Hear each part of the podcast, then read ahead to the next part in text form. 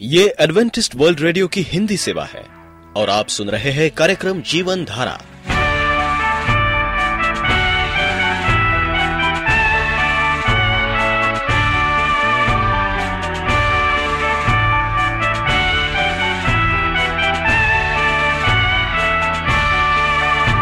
कार्यक्रम जीवन धारा सुनने वालों को मैं स्मिता और मैं अमित। हमारा प्यार भरा नमस्कार। एडवेंटिस्ट वर्ल्ड रेडियो की हिंदी सेवा में हम आपका स्वागत करते हैं। श्रोताओं, आइए, आज प्रसारित होने वाले कार्यक्रमों की जानकारी दे दें। आज होगी पहले स्वास्थ्य चर्चा, इसके बाद एक गीत होगा और फिर कार्यक्रम के अंत में पवित्र बाइबल का संदेश। तो चलिए, स्वास्थ्य चर्चा सुनने से पहले सुनते हैं ये गीत।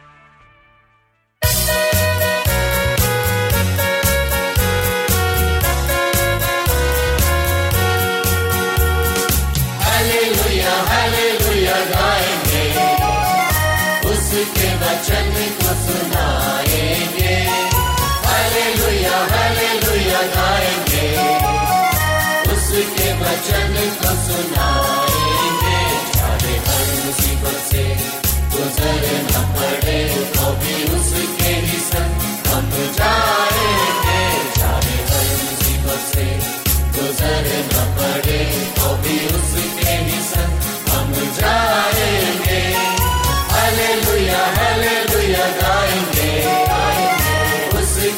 वचन को सुनाएँगे हालेलुया हालेलुया गाएँगे। उसके वचन को सुनाएँगे।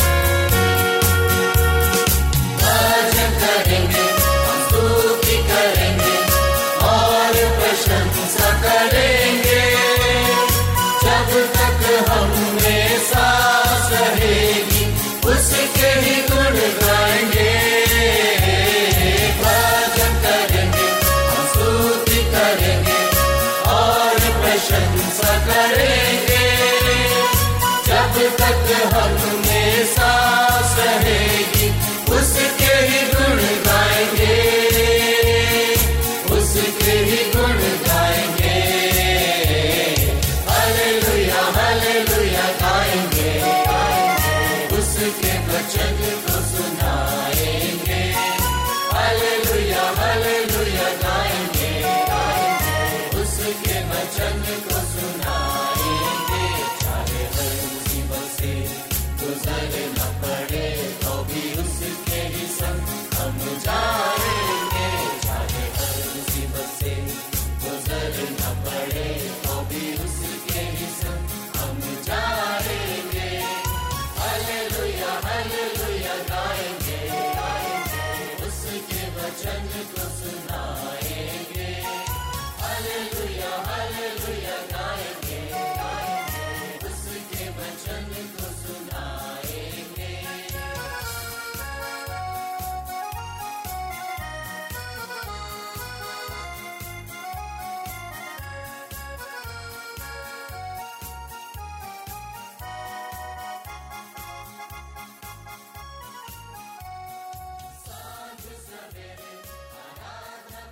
आप एडवेंटिस्ट वर्ल्ड रेडियो का जीवन धारा कार्यक्रम सुन रहे हैं।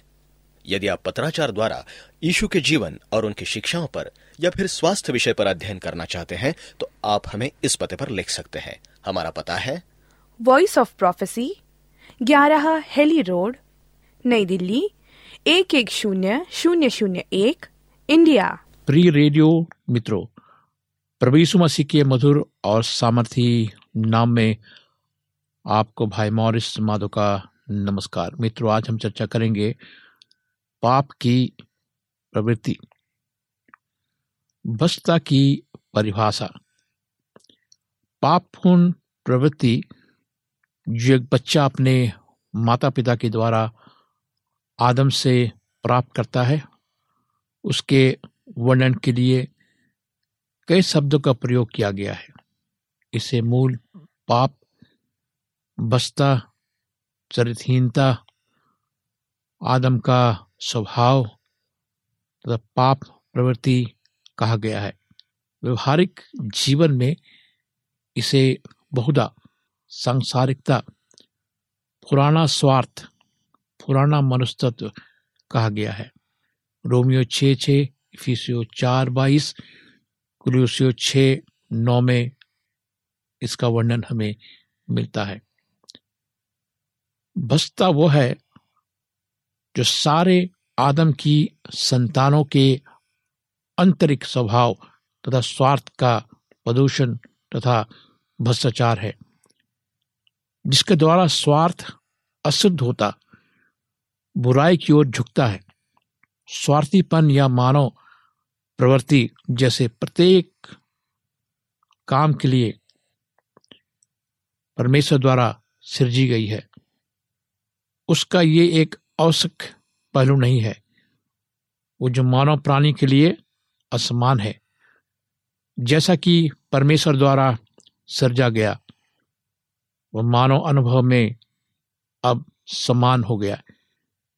यदि परमेश्वर का मूल स्पष्ट स्वरूप नष्ट नहीं हुआ है विकृत तथा बिगड़ा हुआ है। या तो मानव स्वभाव पवित्र आत्मा के पास से पवित्र हो सकता है। जैसा कि आदम तथा हवा की सृष्टि हुई थी या भस्त हो सकता है। जैसा कि पाप पवित्र आत्मा की अनुपस्थिति में मानव प्रवृत्ति को कलुषित करता है। यीशु अपने चीरों से कहता है, यद्यपि तुम बुरे हो मती सात ग्यारह। इस प्रकार भ्रष्ट स्वार्थीपन, एक सच्चे विश्वासी के हृदय में तब तक बना रहता है। तब तक ये पैत आत्मा द्वारा शुद्ध न किए जाए।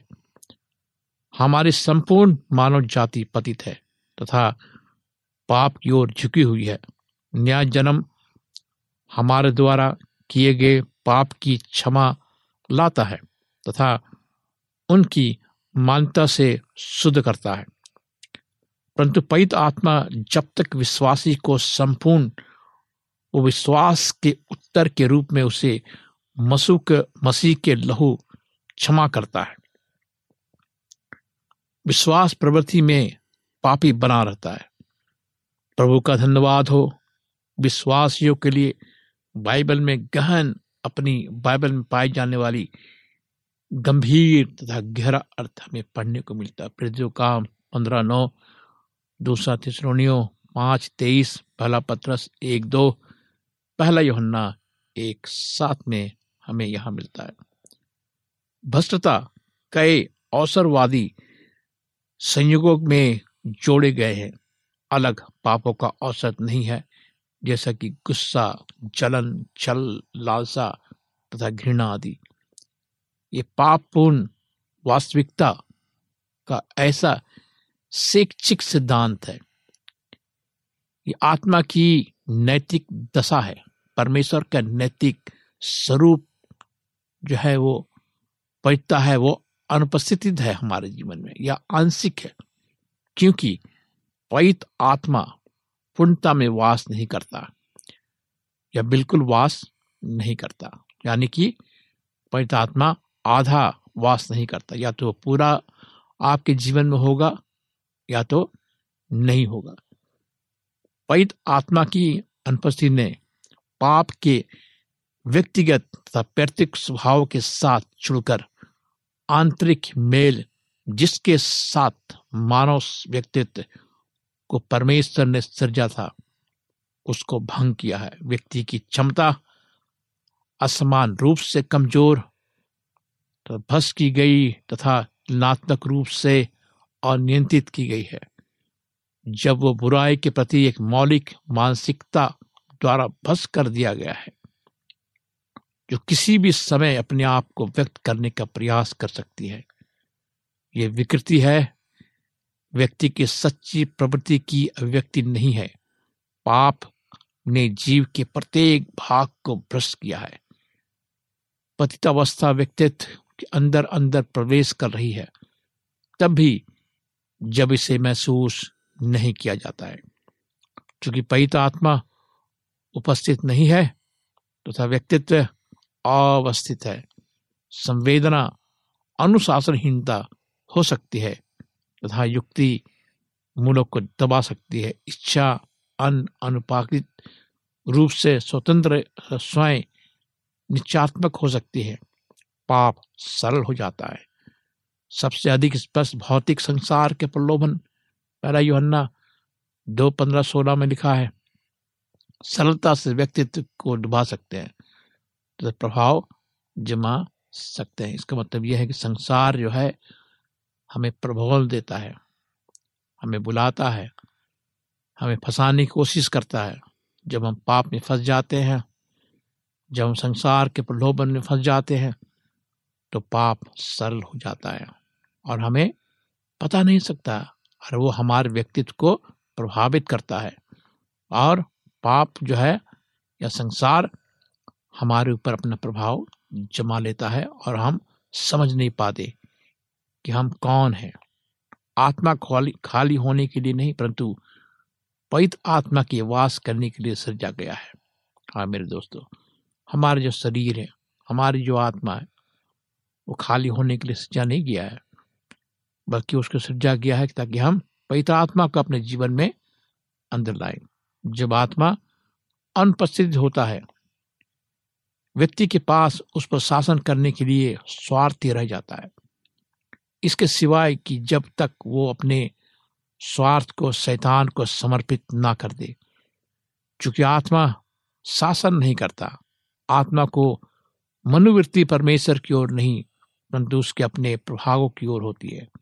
तर्क संवेदशीलता या इच्छा, इनमें से कोई एक या इनका कोई समूह आत्मा पर दबाव डालेगा, चूँकि विवेक प्रत्येक किसी प्रकार का पतन तथा भ्रष्ट है। वे बहुत ज़्यादा खतरनाक अगुआ है। व्यक्ति का व्यक्तित्व अब अशांतित, असयोजित, भ्रष्ट, स्वार्थ, इच्छा, अभिलाषा, लालसा, अनियोजित अर्चिक तर्क, कुछ अराजक शासन के अधीन है। संपूर्ण भ्रष्टता का अर्थ शब्द, संपूर्ण भ्रष्टता का बार बार प्रयोग हमारे पतित अवस्था का वर्णन करने के लिए होता है। बाइबल का शब्द नहीं है, परंतु ये सुसमाचार का प्रचार करने वाले अध्यात्म वैज्ञानिकों द्वारा प्रयोग किया जाता है। हमें स्पष्ट रूप से ये समझना ज़रूरी है कि बाइबल संपूर्ण भ्रष्टता के विषय क्या शिक्षा देती है। तथा ये भी इसका हमारे लिए क्या अर्थ होना चाहिए। क्योंकि ये संपूर्ण आत्मा को प्रभावित करती है। संपूर्ण व्यक्तित्व स्वार्थीपन, पाप द्वारा प्रभावित है। प्रत्येक योग्यता, शक्ति, आत्मा की प्रभाग आत्मा या देह किसी सीमा तक दुर्बलता तथा नीचे किए जाते हैं। संपूर्ण व्यक्ति प्रभावित होता है। अनुभव तथा भावनाएँ चित्त से उतर जाती है तथा अव्यवस्थित हो जाती है। मन कलुषित हो जाता है। फीसियो चार अठारह।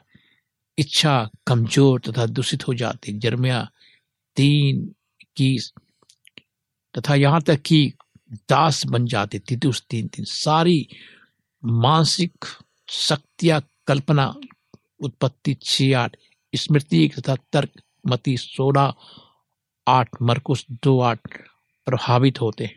विवेक क्षण होता है।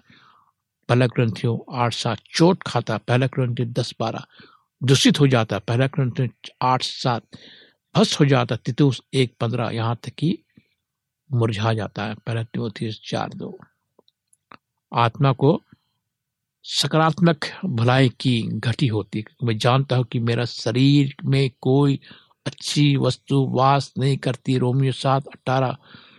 हाँ मेरे दोस्तों, मेरे शरीर में, हमारे मन में कोई अच्छी वस्तु वास नहीं करती। आत्मिक बातों में परमेश्वर के अनुग्रह से अलग एक व्यक्ति जो है वो क्या है? आशाहीन है। हम आत्मिक बातों में अगर परमेश्वर से अलग है या उसका अनुग्रह से अलग है तो हम आशाहीन परंतु मैं जो कुछ भी हूँ, परमेश्वर के अनुग्रह से हूँ। पहला ग्रंथियों पंद्रह दस। परमेश्वर के लिए भले कार्य करने हेतु व्यक्ति को परमेश्वर द्वारा सहायता प्राप्त तथा सज्जित होना चाहिए। दूसरा तिमोथी तीन सत्रह।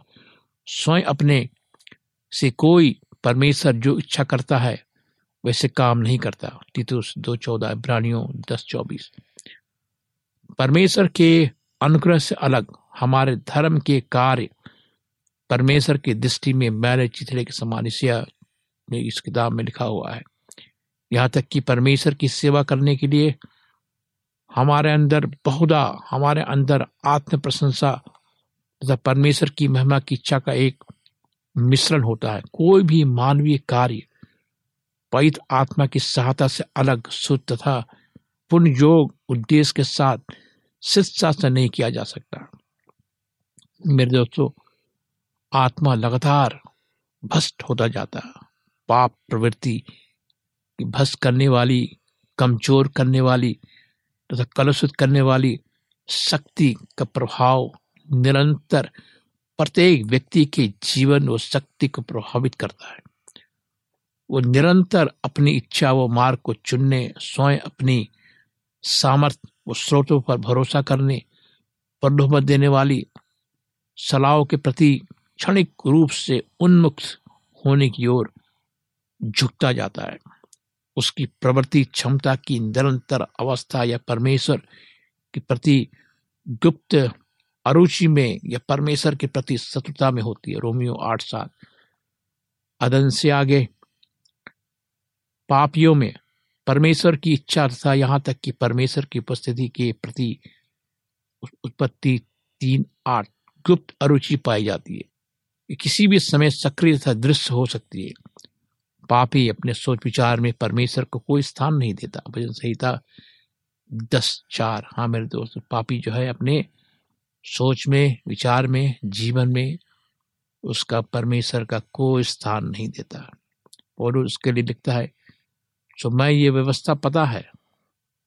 जब भलाई करने की इच्छा करता हूँ तो बुराई मेरे मेरे में अंदर आती है। रोमियो आठ, इक्कीस। ये मनुष्य का स्वभाव है। मनुष्य जो है, वो क्या करता है? अच्छा करने की कोशिश करता है, लेकिन वो कर नहीं पाता है। ये बहुत बड़ी बात पंचायत में लिखी गई है कि हम जो करना चाहते हैं, वो कर नहीं पाते हैं। लेकिन जो हमें करना नहीं है, उसकी ओर हम आकर्षित होते क्यों? क्योंकि ये हमारा स्वभाव है। ये पाप का स्वभाव है। आत्मा प्रगतिशील, बुराई की व्यवस्था के अधीन है। बुरे लोग और ज़्यादा बुरे होते जाते हैं। दूसरा तिमोती और तीन तेरह। जब तक कि अनुग्रह द्वारा रोका ना जाए। पाप ज़्यादा स्वाभाविक, ज़्यादा असमस्त, ज़्यादा नीडर, ज़्यादा दुष्ट बन जाता है। पाप निरंतर भ्रष्ट करता है। इसलिए आत्मा पर रुकावट डालना स्थायी रूप से परमेश्वर से दूर तथा आत्मिक अनदेखापन अनाज्ञाकारिता हर प्रकार की बुराई में गहरा है। पाप स्वयं ही पुनः उत्पादन करता है। प्रकृति में एक प्रकार का पाप दूसरे प्रकार के पाप के लिए दरवाज़ा खोलता है। पाप की संक्रमक प्रवृत्ति फैलती जाती है। पाप कठोर होता जाता है। इसलिए यही पाप विवेक के कम और कम पश्चात से दोहराया जाता है। पाप के सारे रूप किसी एक व्यक्ति के समान रूप से प्रलोभित नहीं करते पाप हमेशा व्यक्तिगत होता है।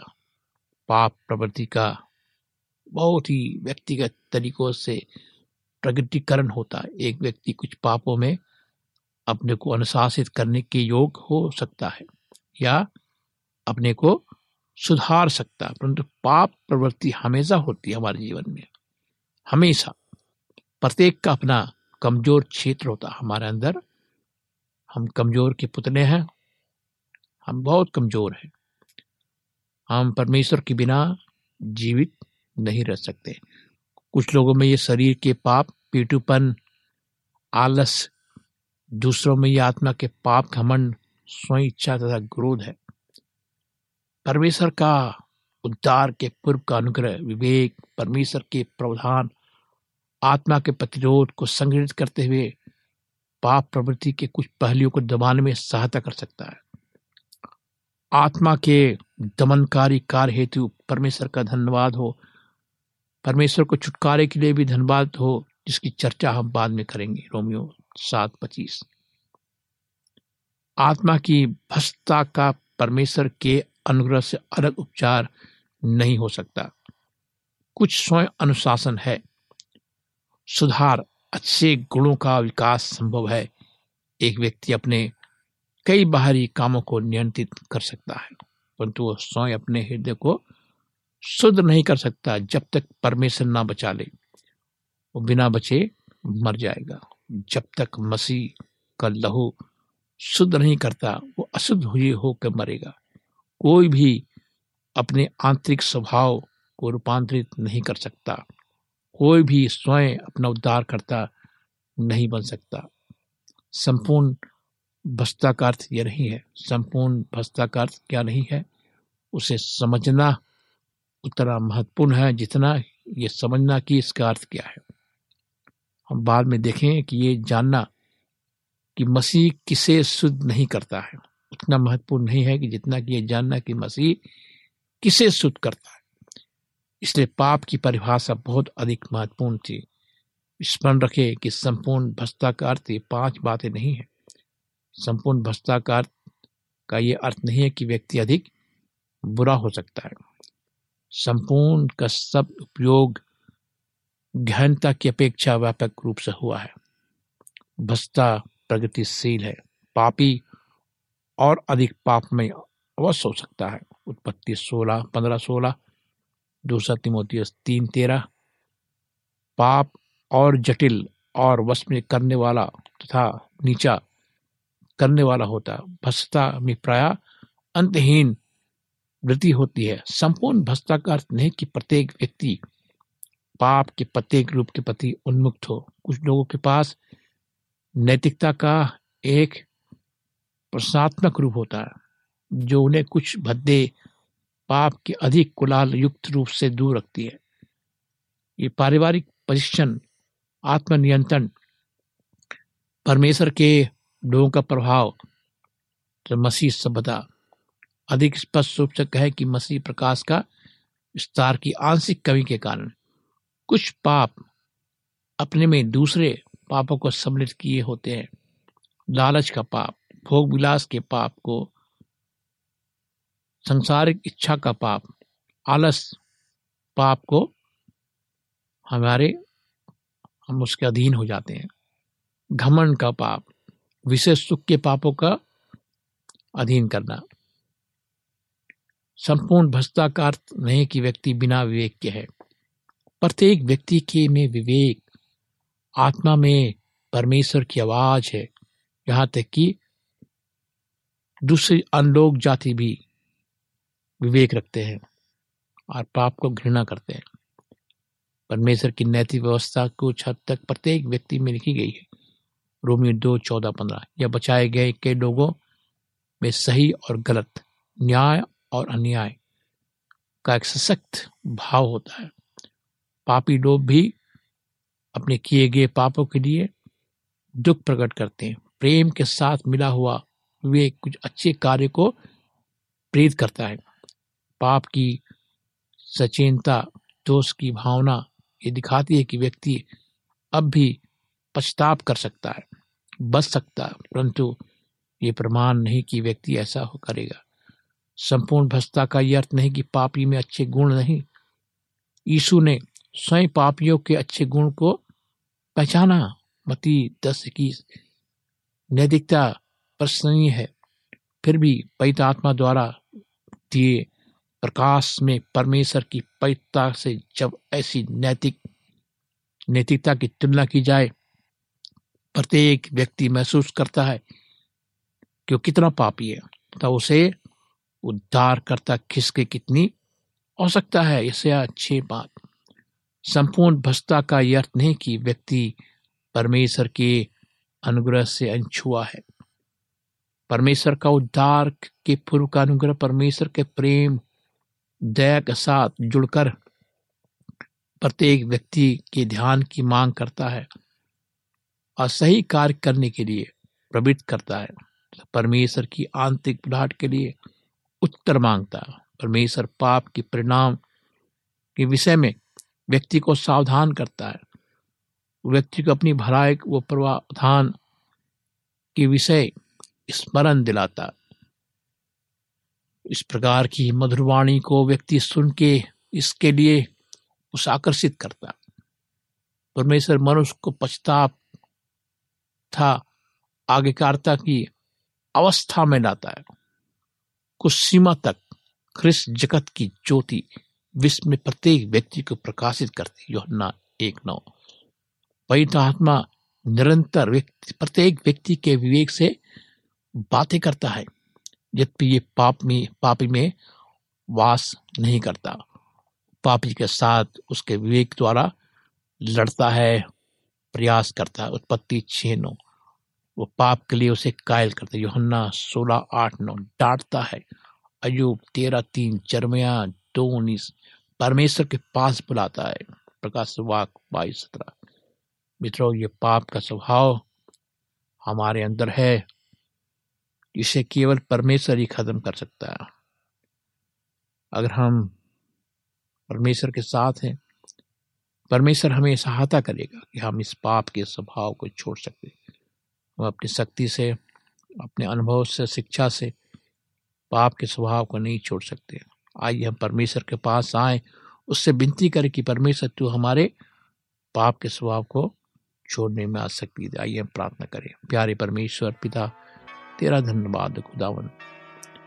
अतुल प्रेम के लिए, महान प्रेम के लिए जो तूने हम सबसे किया है खुदावन। प्रभु, हमारे अंदर बहुत सी कमियाँ हैं।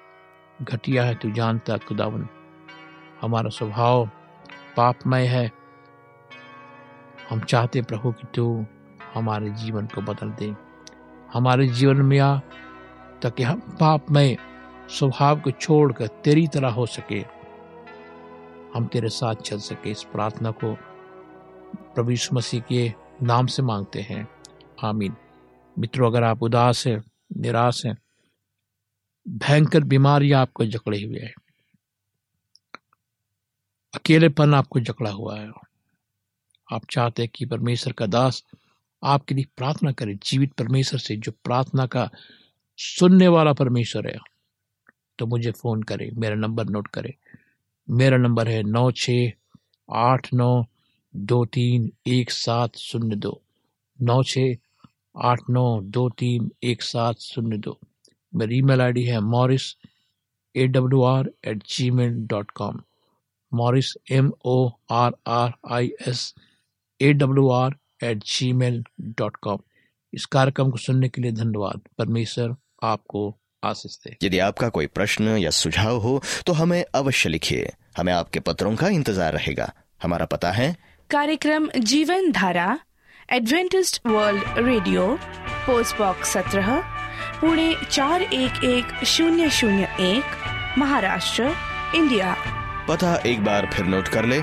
कार्यक्रम जीवन धारा Adventist World Radio post box सत्रह, पुणे चार एक एक शून्य शून्य एक, महाराष्ट्र, इंडिया। और अब हमारा समय यहीं पर समाप्त होता है। इसी समय इसी मीटर बैंड पर आपसे फिर भेंट होगी। तब तक के लिए मैं स्मिता और मैं अमित हमें आज्ञा दीजिए। प्रभु आपको आशीष दे।